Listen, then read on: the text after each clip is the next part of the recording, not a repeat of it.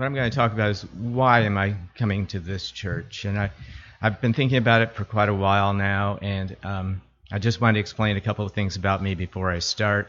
One, I'm a very sensitive person, so I might get choked up during this. I have dyslexia, so I'm not going to read from anything. And I also am an introvert, so I'm very nervous. But it's good to see all of you people out here today. Um, and I started to think about it. I changed my whole idea of what I was going to say while I was here. And I said, you know, what would have happened if, because of my dyslexia, somebody decided I should be thinking the same way as everybody else?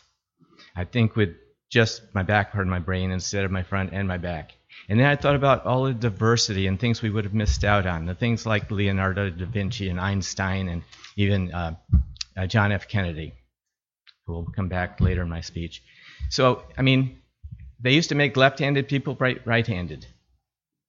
Also, I have, uh, in, being an introvert, what if everybody forced me to be an extrovert? This would be just totally wrong. You have to be who you are, and people have to, can't judge you for what you are. That's part of the reason I'm here at this church. It's a welcoming church. Um, about a little over a year ago, after Election Day, before Thanksgiving, my wife said, I think we should go to church this Thanksgiving. And so we asked, where are we going to go? And my wife said, to our old church. My firstborn, Leah, not Leah, uh, started crying and said, I'm not going back to that church. And, my, and you can't make me. And my wife looked at me looking for, for me to support her. And I said, I agree with Leah. I'm, it would be hypocritical for us to go back there. So my wife said, find us another church and find it fast. So there's four of us in the family, and, and I want to explain a little bit about each of us because we're all different. My son's easy. He, he wants to Sunday school, probably. If there's donuts, he's happy. My daughter, when I talk to Leah, she's, they wanted me to say, I'm non binary. Her, um, their favorite pronouns are they, them, their. Uh, everything non gender. They don't want to be in a place where they feel they're not uncomfortable. You, people need to be comfortable in church. And I totally agree with that. Having, because I'm Jewish and I was in a Christ, non denominational Christian church for 10 years, and I felt like a loner. And it was not a pleasant feeling. Uh, my wife is um, raised Catholic. She had, I think she had about five things that are on her agenda. She wanted a church where the kids would learn about God. And that just pretty much most of your churches are like that. It leaves out, you know, um, agnostics, atheists. That's about it. She wanted a place where uh, the kids would have a moral compass facing north.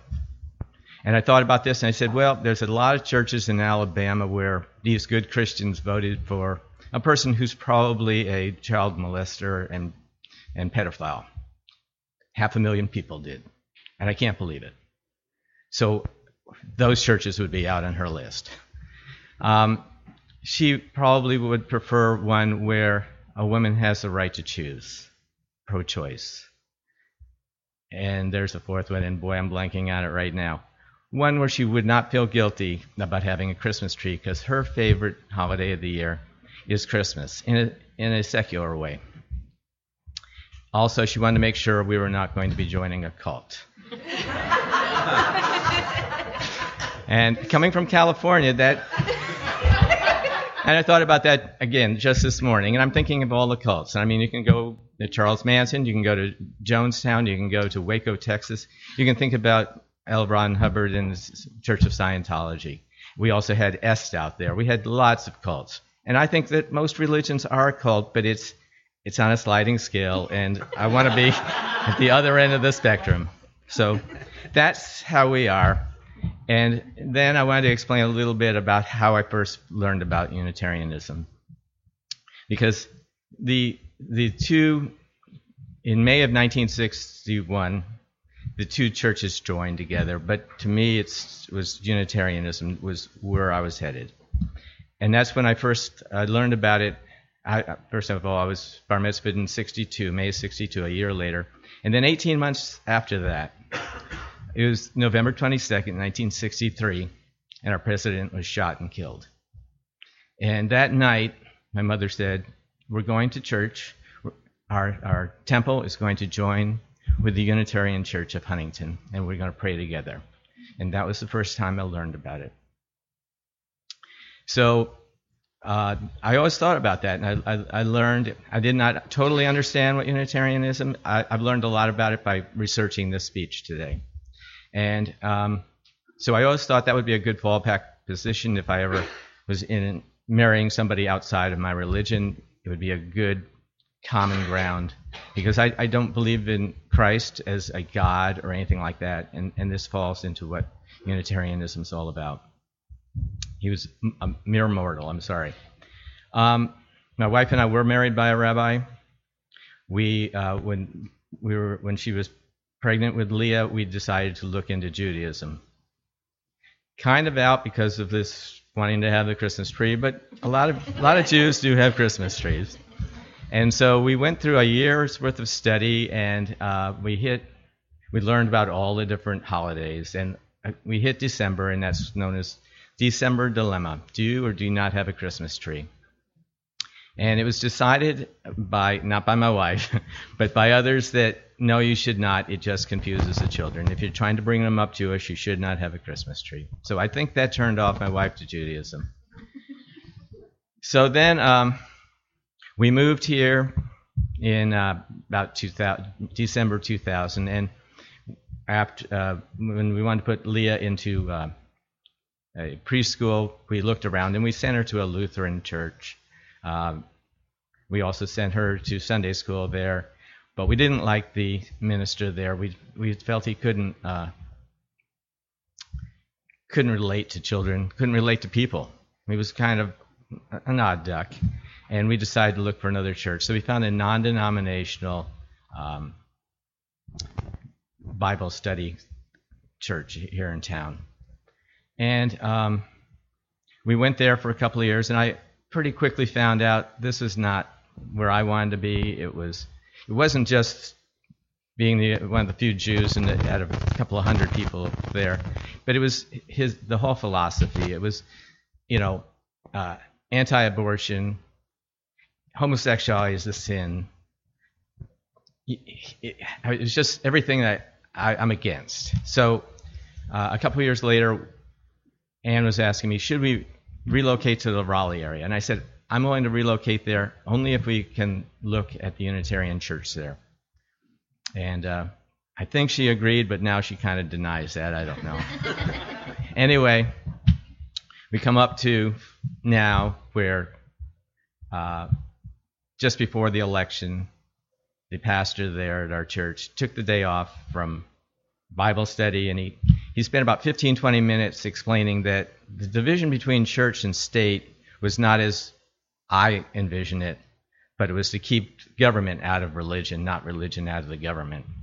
Then he went on to tell us that the two candidates are both terrible candidates. So what you have to look at are the issues, and he spelled out the issues which were opposite of everything I, I think about. The the anti-abortion, the other issues. Uh, I mean, his vice president, uh, going back to uh, you know, he had this conversion therapy, and, and it's just totally wrong. My daughter, uh, excuse me, my firstborn cries when she when they hear that uh, talk when when there's talk about conversion therapy. So um, we knew we could not go back there, and so my wife said, "Find another church." And so I first thing I wrote down was Unitarian Universalist Church of Loudoun, and I had been the summer of 2016. I had been working just down the road here. I went by here twice a day, saw the sign, went, "Yeah, you know, I'm." Still seriously thinking that's where I belong. So when this opportunity came up, that was the first name on the list. And then I checked into all the other churches that I could find that were the smaller ones, the ones that are in uh, schools and, and other places, Destiny Church, Church of What's Happening Now kind of thing. And um, you know, then I, I took what this church is all about to Leah, and I said, "Can you live with this?" And I mean, you just turn the back page of here, and you just start out the inherent worth and dignity of every person. I mean, something like that. Leah said, "Yes, I'm willing to try it," and so I got everybody here. So we come through the door, and we're we're a little timid. We don't know what to expect, and and still worrying about whether it's a cult or not. and we meet Anne Marie, and she's just big smile on her face. Welcome. Let me write out badges for you, help you out. We meet Michelle. We meet Jerry. I um, immediately meet Dan King, who's just a wonderful person, and uh, he he was kind of a new timer here himself, the pastor here for the new people here, and got along and had a very nice talk with him before the service even began. In the meantime, my wife Ann met uh, Leslie. She knew her from before. Gets along very well with Leslie and so she was happy, and we've been happy ever since. I think so. Um, this is you know a wonderful place where everybody just doesn't judge you for who you are, what you are, or anything like that. Where you've been. Um, I did want to go on about Dan King, and I was very sad to see him go. But I want to say that I, want to thank the, the committee who picked out our current uh, pastor, which is uh, Alice. Alice is just wonderful. I think she brings so much leadership and um, compassion to her job, and I don't think the committee could have done a better job. I, I, and I'm really, really happy with, with Alice. Um, and for any newcomers who are thinking about joining, there are two, two events you have to go to. And one is there's a newcomers dinner that's held at a barn. It's not a barn. It's nicer than my house. It's, I got a working kitchen. Six people can work in this kitchen at a time and not bump into each other. If my wife and dog are in the kitchen when I'm cooking, I kick them both out. So uh, the other one is the one that Ricky was talking about, the service auction. It's our one real big fundraiser of the year. Um, you have an opportunity to bid on dinners that are hosted by members of the church. It's it's a wonderful time. We've done we've bid on two.